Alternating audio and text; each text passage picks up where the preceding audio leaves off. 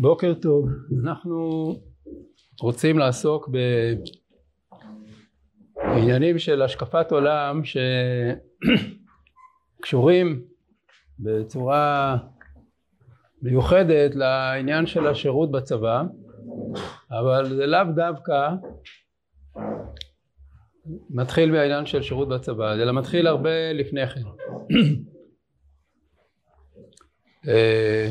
אה, כמובן ששירות בצבא פירושו של דבר אנחנו נותנים ערך לעובדה הזאת שקיים לנו צבא יהודי בארץ ישראל, צבא הגנה לישראל, עד כדי שאנחנו אומרים שמן הראוי גם לתלמידי ישיבה שעסוקים בתורה יומם בלילה לקום ולצאת uh, לשירות צבאי. אז הנושא של השירות של uh, מי שעוסק בתורה זה נושא שנדבר עליו ממש בהמשך או לקראת הסוף.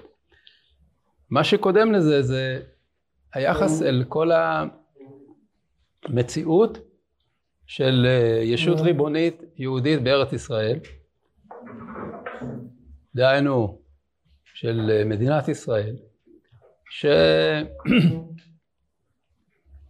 שהדבר הזה בעצמו הוא עניין השקפתי ממדרגה ראשונה ולא מובן מאליו.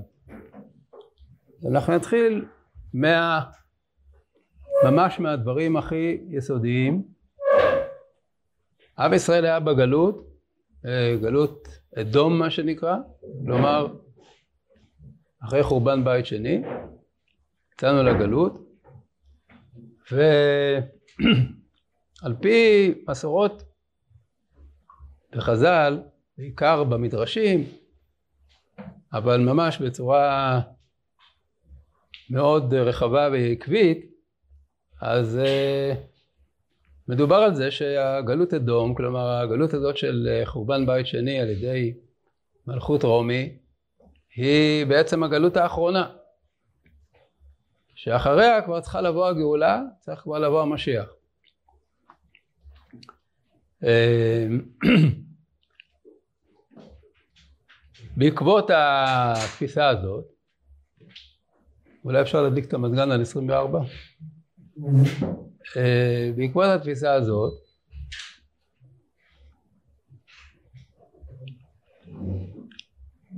מתעוררת השאלה האם ביאת המשיח, האם חזרת עם ישראל לארצו ולריבונותו זה דבר שהוא יעשה בידי שמיים ולא ביוזמה אנושית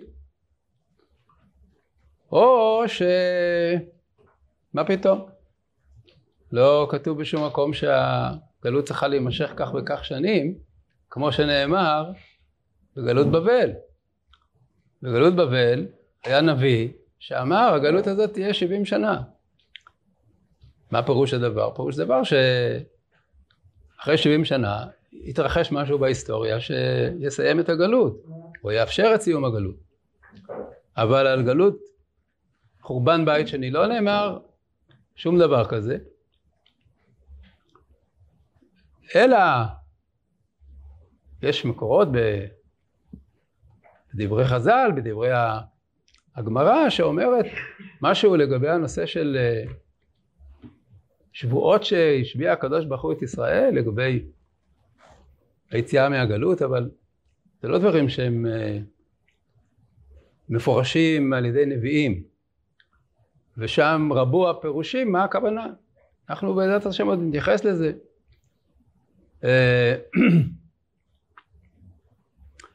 ואם כן השאלה במקומה עומדת, האם עם ישראל צריך לחכות בגלות בלי סוף, לחכות לגואל, או שהגאולה זה דבר שהוא נתון גם בידינו, או יותר מזה, הוא דבר שאנחנו צריכים לשאוף אליו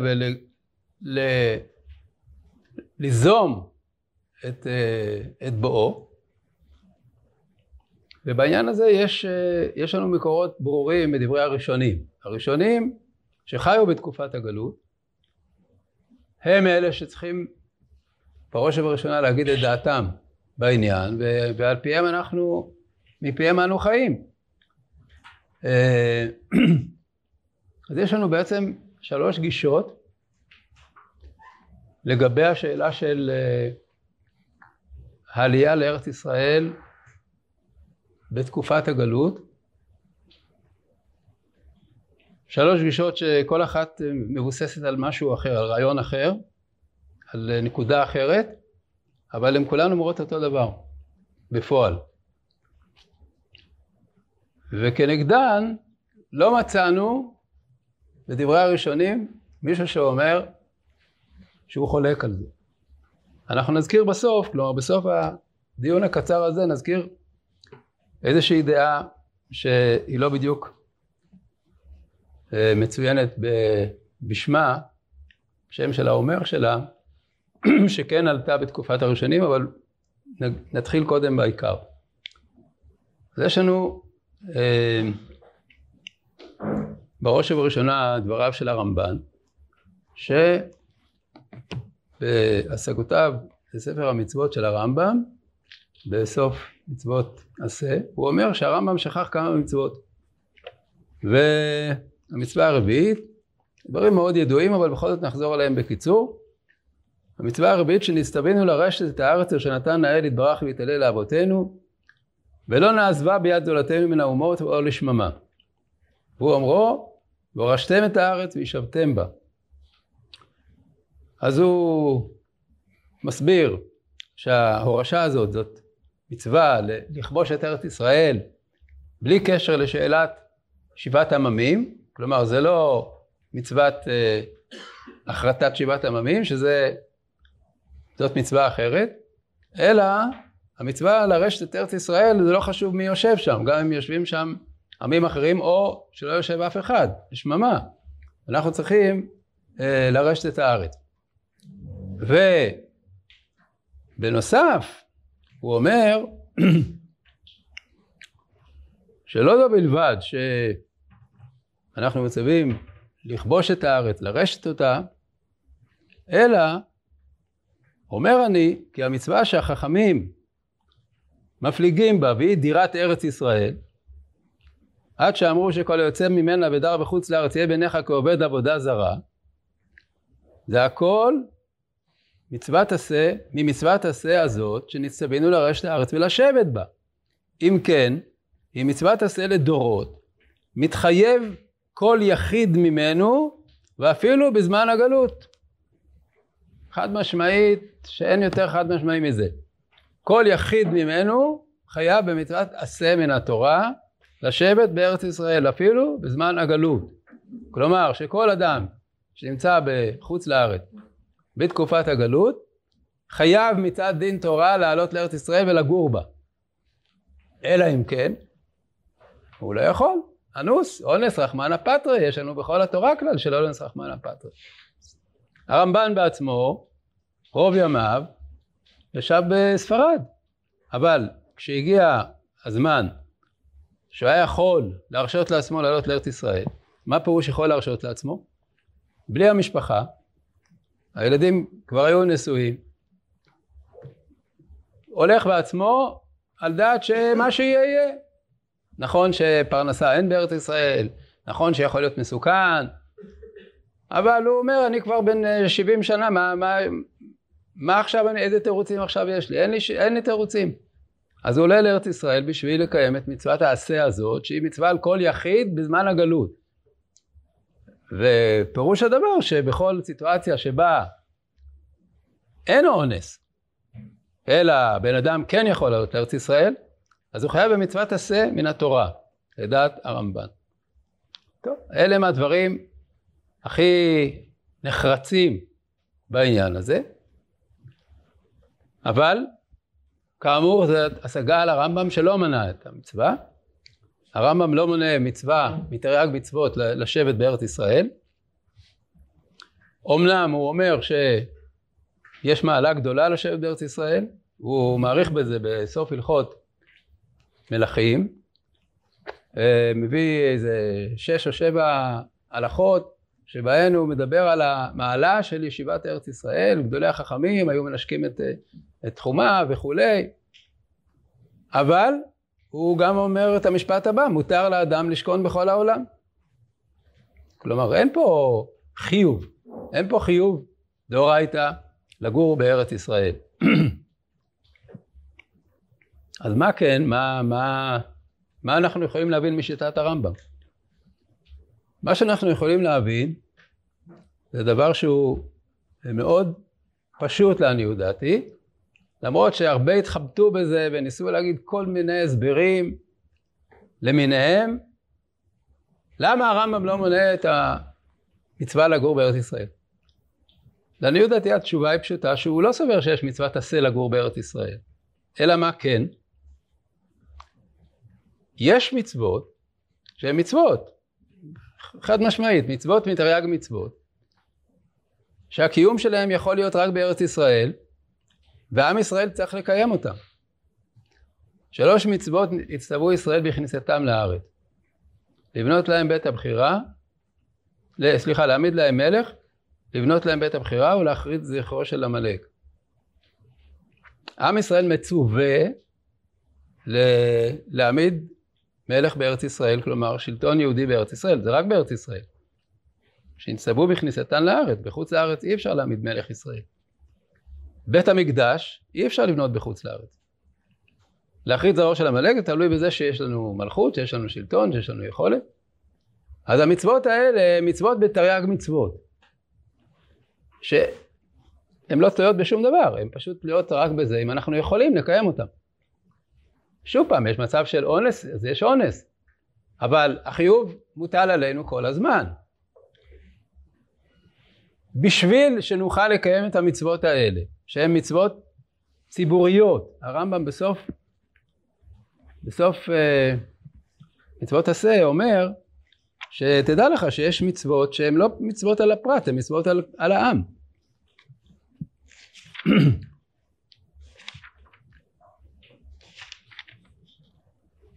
כשתסתכל, אני קורא מסוף ספר, מסוף מצוות עשה בספר המצוות.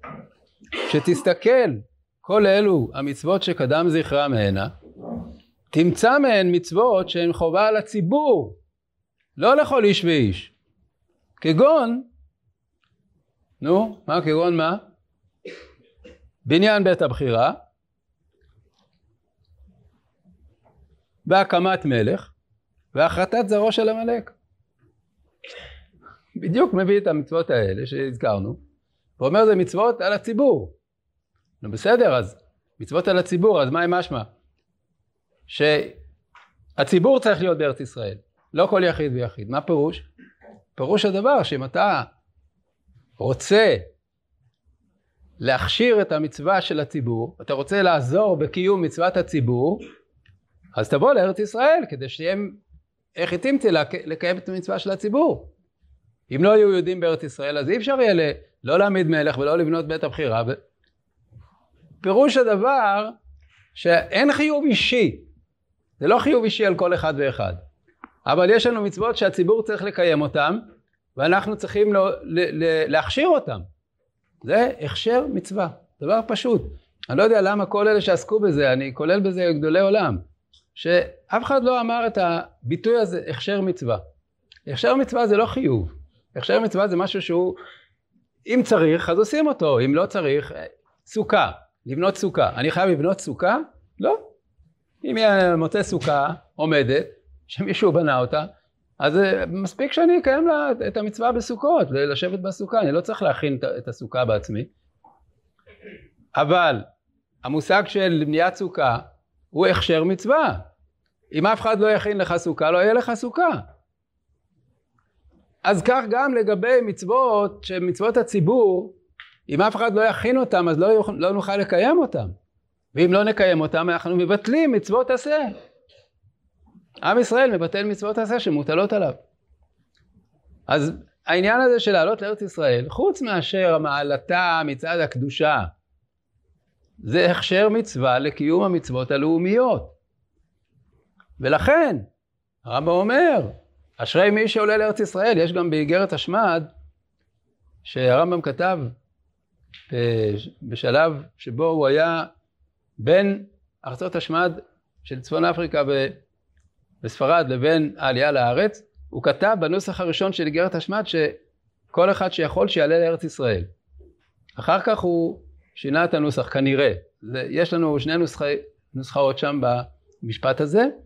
במשפט, ה, במשפט, ה, המשפט הזה בהתחלה היה כנראה היה כתוב שיעלה לארץ ישראל, כלומר זה נוסח שמופיע, ובנוסחאות אחרים לא כתוב שיעלה לארץ ישראל, כתוב שיברח מהמקום שהוא נמצא בו. אז ההסבר הוא שהרמב"ם בעצמו בהתחלה אמר כל אחד צריך לעלות לארץ ישראל אם הוא יכול. אבל אחרי שהוא הגיע לארץ ישראל וראה את המצב הנוראי שהיה פה, שהוא בגללו היה צריך לרדת למצרים, לא היה לו פה לא אפשרות ללמוד באיזה מקום תורה, לא אפשרות להתחתן, לא היו פה משפחות של יהודים. הרמב"ן שעלה מאה שנה ויותר אחריו, לא מצא מניין בירושלים, לא מצא בית כנסת בירושלים והקים את הבית כנסת שנקרא בית כנסת הרמב"ן, יחד עם שני אחים צבעים, זה מה שהוא מצא פה בירושלים. אז איך הרמב"ם יכול להגיד שתעלו לארץ ישראל? לא יהיה לכם פה מניין להתפלל, לא כלומר לא יהיה לכם פה תנאי חיים מינימליים, לא יהיה לכם פה פרנסה, לא יהיה לכם... הרמב"ם בעצמו נאלץ לרדת למצרים. אז, אבל, כשיש מצב לעלות לארץ ישראל ולהתקיים בארץ ישראל ולא למות בארץ ישראל, כגון בתקופת החלק האחרון של אלפיים השנה שאנחנו היינו בגלות, שהתחילו כבר תנאים, התחילו כבר אפשרויות, גם של העלייה עצמה, לא רק ב, בסכנה ובעלייה שלוקחת חודשים, אלא גם בדרכים הרבה יותר יעילות מבחינה טכנית, וגם שנוצרה אפשרות להקים פה איזושהי חברה שמחזיקה את עצמה, אז אה, חוזר העניין של אה, הכשר מצווה של הציבור. אז עד כאן אמרנו שיטת הרמב"ן חיוב אישי על כל אחד. שיטת הרמב"ם, הכשר מצווה. ויש גם דרך שלישית, שהיא דרכו של הכוזרי. הכוזרי לא, לא כל דבר מתחיל מההלכה, ודאי שהכוזרי, הרבי יהודה הלוי היה גם איש הלכה, כפי שאנחנו רואים מדברים שהוא כתב בסוף המאמר השלישי בהרחבה, אבל גם אלמלא זה, אנחנו יודעים שהוא למד בישיבה של הרי מיגש, הוא היה מקורב אל הרי מיגש, היה ממש מקורב אל הרי מיגש עד כדי שהרי מיגש היה נותן לו לכתוב מכתבים שלו, יש מכתב שהוא כתב לנרבונה, בנרבונה הייתה, היה מרכז תורה מאוד משמעותי בתקופת הראשונים, והרי מיגש כתב להם, אז הוא, הוא נתן לרבי יהודה הלוי לכתוב את המכתב, זה כתוב בשפה של רבי יהודה הלוי, שהגאון יוצא דופן בתחום של, ה, של השפה. אז אה, כשהיה מקורב לרי מיגש, פירוש דבר שהוא ודאי היה תלמיד חכם, אבל עיקר עסקו של רבי יהודה הלוי לא היה בהלכה, אלא במחשבה ובשירה. אז רבי יהודה הלוי בסוף הכוזרי אומר שהחבר החליט לעלות לארץ ישראל אחרי כל, ה... אחרי כל הדיון שלו עם המלך, שנמשך במשך כל ספר, כל ספר הכוזרי. אחר כן היה מעניין זה החבר, שהוא החליט לצאת מארץ כוזר ולשים פניו לירושלים. והייתה קשה על הכוזרי פרידתו ודיבר עמו על זה. ואמר לו, מה יבוקש היום בארץ ישראל? אמר החבר, השכינה הגלויה לעין היא אשר נעדרה, כי לא תתגלה אלא לנביא, או לקהל נרצה במקום המיוחד. והוא אשר אנו מצפים לו מאומרו כי עין בעין יראו בשוב השם ציון. ואומרנו בתפילתנו ותחזינה עינינו לבשבך לציון, אבל השכינה הנסתרת הרוחנית היא מיוחדת בארץ ישראל, והמעשים לא ישלמו אלא בה. והרבה ממצוות ישראל נחסרות ממי שאינו דר בארץ ישראל.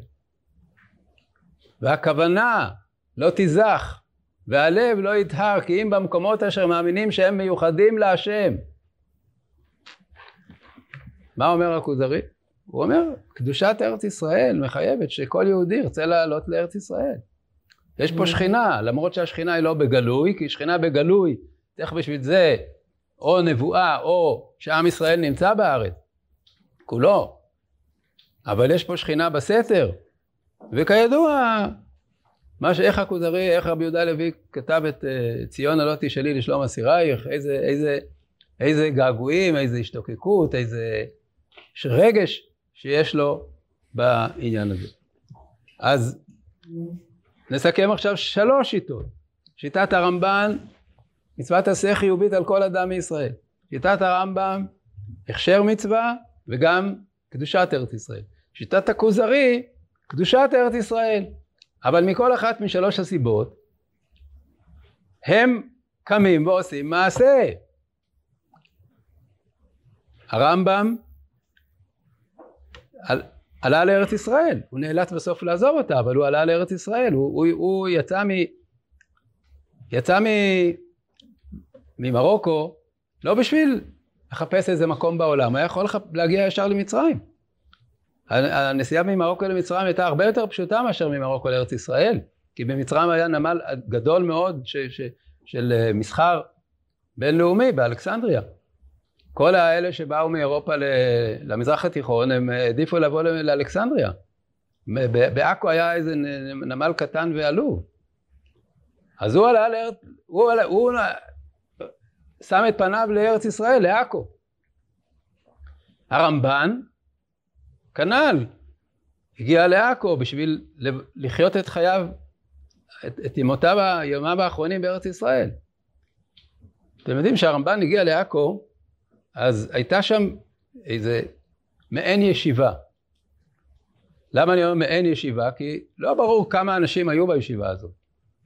אבל הם קראו לה בית המדרש דה פריז. מה, מה פשט בית המדרש דה פריז? העלייה הזאת, שבעקבותיה הוקמה שם ישיבה או בית מדרש, זו הייתה עלייה של רבי יחיאל מפריז. רבי יחיאל מפריז היה ראש בעלי התוספות בדורו. הדור, הדור של רבי יחיא מפריז זה כבר דור של תלמידי תלמידי רי.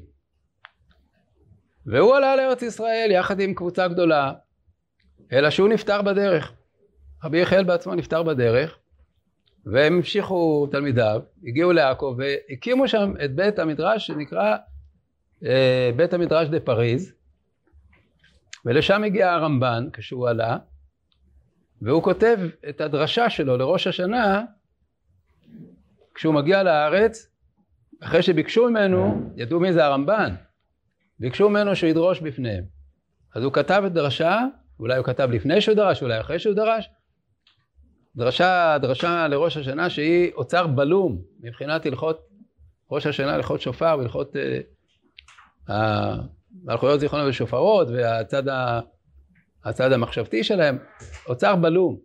זה הוא כתב כשהוא עלה לארץ ישראל. והוא בין השאר מזכיר שם, מזכיר שם את הקשר שלו אל בעלי התוספות, שהיה, כאשר הוא היה בספרד, כאשר הוא היה בספרד, אז הוא, הוא לא הגיע לצרפת ללמוד, אבל הבן דוד שלו, מי זה הבן דוד שלו? שעכשיו אתם עוסקים בו הרבה? רבנו יונה. רבנו יונה היה בן דוד של הרמב"ן. הוא נסע לצרפת. הוא נסע קודם לפרובינציה, כלומר פרובנס, למד שם, ואחר כך הוא נסע לפריז, ולמד, ב, או, או לפריז או ל... לאיפה הייתה הישיבה, רומרו, זה עיירה צרפתית ששם, ששם, ששם היה רבנו תם ורשב"ם ורי, או בעיירה הזאת או באחרת, אני לא זוכר כבר בדיוק, אבל בכל אופן, הוא היה, הוא למד אצל הריצבה. הריצבה זה תלמיד רי שהיה ראש הישיבה אחריו. אה, נזכרתי בשם של העיר, דמפר. העיר שבה רי פעל זה היה דמפר, והבן, והתלמיד שלו, הגדול, זה היה הריצבה, שהוא היה ראש הישיבה אחריו. אחיו של הריצבה זה הרש משאנץ, שהם היו גדולי תלמידי רי, ורבנו יונה נסע לשם ללמוד. אז הרמב"ן מזכיר שהוא התכתב כאילו, לא התכתב בכתב, אלא בעל פה, עם חכמי צרפת, עם המריצבה בצרפת, לגבי שאלה מסוימת בעניין אה, תקיעת שופר. כל זה כתוב שם בדרשת הרמב"ן. אז הרמב"ן, כפי שאמרנו, עלה בעצמו. רבי יהודה הלוי עלה בעצמו. יש אה, תיעוד מהגניזה בקהיר, שרק בשנים האחרונות ממש גילו את המכתב האחרון שהוא כתב, כשהוא היה עוד במצרים, והוא כותב שהוא נמצא כבר על הספינה שעולה לארץ ישראל. פעם חשבו שהוא לא הגיע לארץ ישראל, אבל יש מסורת כזאת שהוא נהרג על ידי פרש בהיותו בשערי ירושלים, שחשבו שזה אגדה, אבל התברר שכנראה, גם אם זה לא ממש כפשוטו שהוא נהרג על ידי איזה פרש בשערי ירושלים, אבל בטוח שהוא היה בארץ ישראל.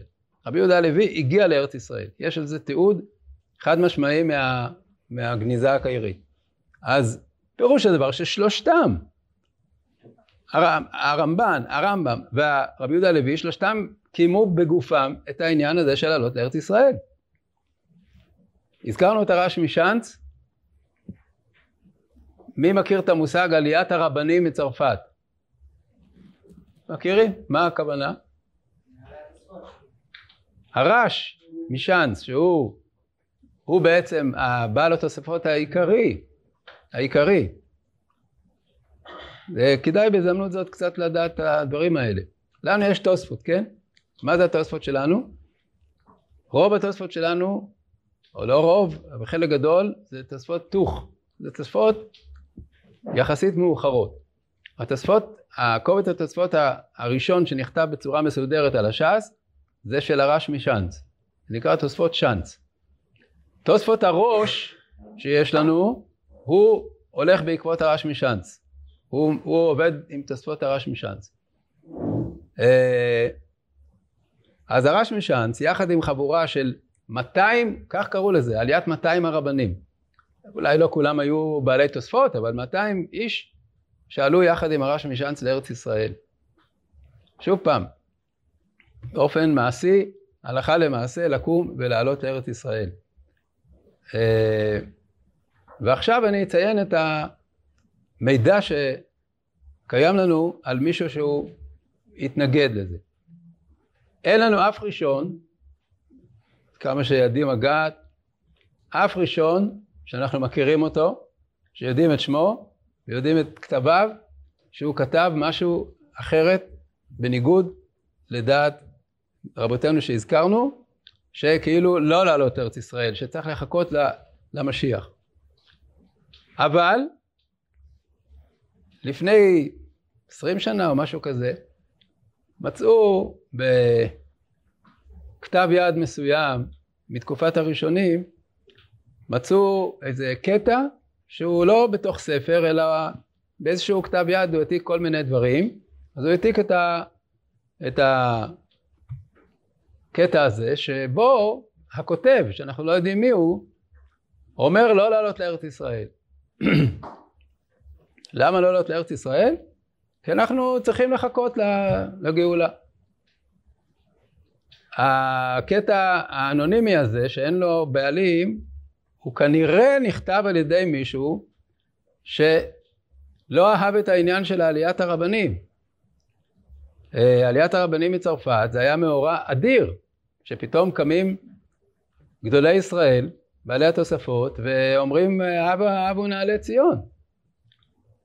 הוא לא אהב את זה משום מה, באמת לפי מה שהוא כותב, הוא, הוא אומר לא, אנחנו לא צריכים לעשות יוזמות כאלה, צריך להישאר בגלות. וזה הדבר היחיד שיש לנו מתקופת הראשונים שהוא מנוגד לדת. נו, אז כמו מי ההלכה? שיש uh, שלושה עמודי עולם וכנגדם איזה פיסת נייר שלא יודעים מי כתב אותה. ברור מה ההלכה. Uh, אז מה היה במשך הדורות האחרונים? למה בדורות האחרונים לא היה ברור שנוצרה האפשרות לעלות לארץ ישראל? קדימה, למה לא כולם קמים ועולים? בבקשה? או, בסדר, אז היו, היו אה, כאלה שהתחילו לדון בעניין בזמן שהתעוררה התנועה הלאומית. התנועה הלאומית התעוררה בשלבים. כידוע לכם, היו בהתחלה מעוררי העניין רבנים בודדים שחיו בארצות שונות ושהם אה, אמרו השעה כשרה להתחיל לעסוק בעניין של חזרת עם ישראל לארץ ישראל והיו אה, לא תנועה ממוסדת, עוד לא הקימו תנועה, היו רבנים בודדים שהתחילו לכתוב על זה. היה הרב קלישר, היה הרב גוטמכר, היה הרב אלקלעי, כל אחד מהם כתב כתבים משלו בנושאים האלה של אה, דרישת ציון, שאנחנו יכולים להתחיל, להתחיל לזוז. צריך להתחיל לזוז. צריך להתחיל לעשות מעשה, לא לחכות. אחר כך, כידוע, קמה התנועה הציונית, חובבי ציון, תנועה ציונית וכולי. אה, ואז התחילו דיונים וויכוחים, והיו כאלה, אבל צריך לציין שזה לא סתם מיעוט, אלא מיעוטא דמיעוטא, שהעלו את הטיעון של שלושת השבועות, שהגמרא בכתובות אומרת שהקדוש ברוך הוא השביע את ישראל שלוש שבועות, אחת מהן שלא לעלות בחומה, או לא לעלות כחומה, יש שם שתי גרסאות. אז הם הבינו שהכוונה שאסור לעלות לארץ ישראל עד ביאת המשיח. אה, לא לעלות כחומה, כלומר לא לעלות בעלייה לאומית. אף אחד מהם לא חשב שהבעל שם טוב או הגר"א שניסו לעלות לארץ ישראל, או אחרים שעלו לארץ ישראל, שהם עשו אה, עבירה, חס ושלום, אף אחד לא חשב דבר כזה. אבל לעלות כחומה, כלומר לעלות עלייה לאומית של ציבור גדול וכולי, הם חשבו שזה זה משהו שהוא לא תקין בגלל שלושת השבועות. על העניין של שלושת השבועות כבר נאמרו גם כן המון דיבורים, המון דברים, והדבר העיקרי נאמר ממש ב... לאחרונה, כן. לא נכון, נכון, אז אה, אנחנו בדיוק על זה הולכים ל- לומר משהו. הדבר העיקרי שחשוב לדעת אותו זה שהרמב"ם באיגרת תימן, שהוא מדבר הרבה על העניין הזה של ניסיונות לעלות לארץ ישראל כחומה, כלומר לעלות ביד חזקה. הוא מספר שם על כמה מקרים שאירעו בימים קודמים לו ואפילו ממש סמוך לו, שיהודים בכל מיני מקומות בעולם החליטו שהגיע הזמן לכבוש את ארץ ישראל ולקחו איתם אה, קהל גדול שהולכים עם, עם כלי נשק, עם חרבות בשביל לכבוש את ארץ ישראל והרמב"ם גוער בהם ואומר אתם יודעים מה זה יכול לגרום גרם לנו צרות צרורות באותם המקרים שזה קרה אז הגויים התנפלו עליהם והרגו בהם וכולי שום דבר מעשי לא יצא מזה, רק צרות. אז מה אומר הרמב"ם? ששלמה המלך כבר השביע את ישראל על צד המשל. שימו לב, על צד המשל. ואמר, השבעתי אתכם בנות ירושלים. מצווה אותו בעלות השדה, אם תאירו, אם תעוררו את האהבה עד שתחפץ. אל תעשו שטויות. אל תעשו פעולות שהן לא ריאליות. שהן מועדות מראש לכישלון. כמו אותם המאה או מאתיים אנשים באספהאן שהחליטו שהם לוקחים חרבות ועולים לכבוש את ארץ ישראל. מה אתם שותים? אתם לא מבינים מה, מה, איך המלכים שם התייחסו לזה? אל תעירו ותערו את הבעל שתחפץ. אז הוא אומר ששלמה המלך השביע את עם ישראל על דרך המשל. מה זה על דרך המשל? הייתה שבועה? מישהו יודע בהיסטוריה על השבועה הזאת? מישהו השביע? היה איזה נביא שהשביע בשם השם? מישהו ענה אמן על השבועה? זה לא היה ולא נברא, לא היו שבועות כאלה. לא הייתה שבועה כזאת בפועל. שלמה המלך כתב על צד המשל, השבעתי אתכם מלאת ירושלים. כלומר, הוא ב, ב, ברוח קודשו, הוא כותב הדרכה לעם ישראל. אז הוא כותב על צד המשל, כאילו שאתם, אני משביע אתכם. שמה? שאל תהיו ותראו הרבה עד שתחפץ. מה זה עד שתחפץ? עד שתהיה אפשרות ריאלית. עד שתחפץ זה לא עד שיבוא משיח מהשמיים. עד שתחפץ, שתהיה, שתהיה אפשרות שהיא מעשית, שהיא לא כזאת שתיגמר באיזה אסון חס וחלילה, באיזה... זה שה, שהמלכות שם ת, ת, תחסל את, ה, את כל הדבר הזה באיבו. אז אם הבעיה היא לה, לאתר את הזמן שבו זה כבר בבחינת עד שתחפץ, האם זה ריאלי, האם זה מתאים, האם זה אפשרי, האם זה ראוי, בשביל זה יש לנו גדולי ישראל שיש להם החוכמה להחליט את ההחלטה הזאת, ואם זה לא גדולי ישראל דווקא, אז זה גם עם ישראל, גם לעם ישראל יש חוכמה. כל המון ככל שדי. אם עם ישראל מתחיל להתעורר ולהבין שהדבר הוא אפשרי, אז זה העת של תחפץ. ובשיעור הבא בעזרת השם אנחנו נביא את המקורות של תחילת תקופת ההתארגנות הלאומית, חובבי ציון והתחלת הציונות, לפני הציונות של הקונגרס הציוני, לפני הציונות הממוסדת, אלא ממש בשנים, עשרות השנים הסמוכות לה, מה כתבו אז גדולי ישראל. ובגדולי ישראל אני כולל את, ה, את המחייבים את השוללים. אלה שהתלהבו מהרעיון, ואחד, אני אומר לכם בפירוש, גם עכשיו זה אחד, ממה שאנחנו נביא, כי אנחנו נביא חוברת שבה ניסו להביא כמה שיותר דעות נגד. ובחוברת הזאת שניסו להביא כמה שיותר דעות נגד, יש רק אחד שטען את הטענה ש... שצריך לחכות למשיח. כל השאר לא טענו את זה. הם טענו טענה אחרת, הם אמרו זה חשוב מאוד לעלות ארץ ישראל, אבל לא עם החופשים, לא עם החילוניים, כי החילוניים יקלקלו אותנו ויקלקלו את כל מה שנעשה פה בארץ. וזה כבר נוגע גם לנושא של, שנדבר עליו בהמשך, של אנחנו הולכים לצבא עם חילונים, נכון? בוקר טוב.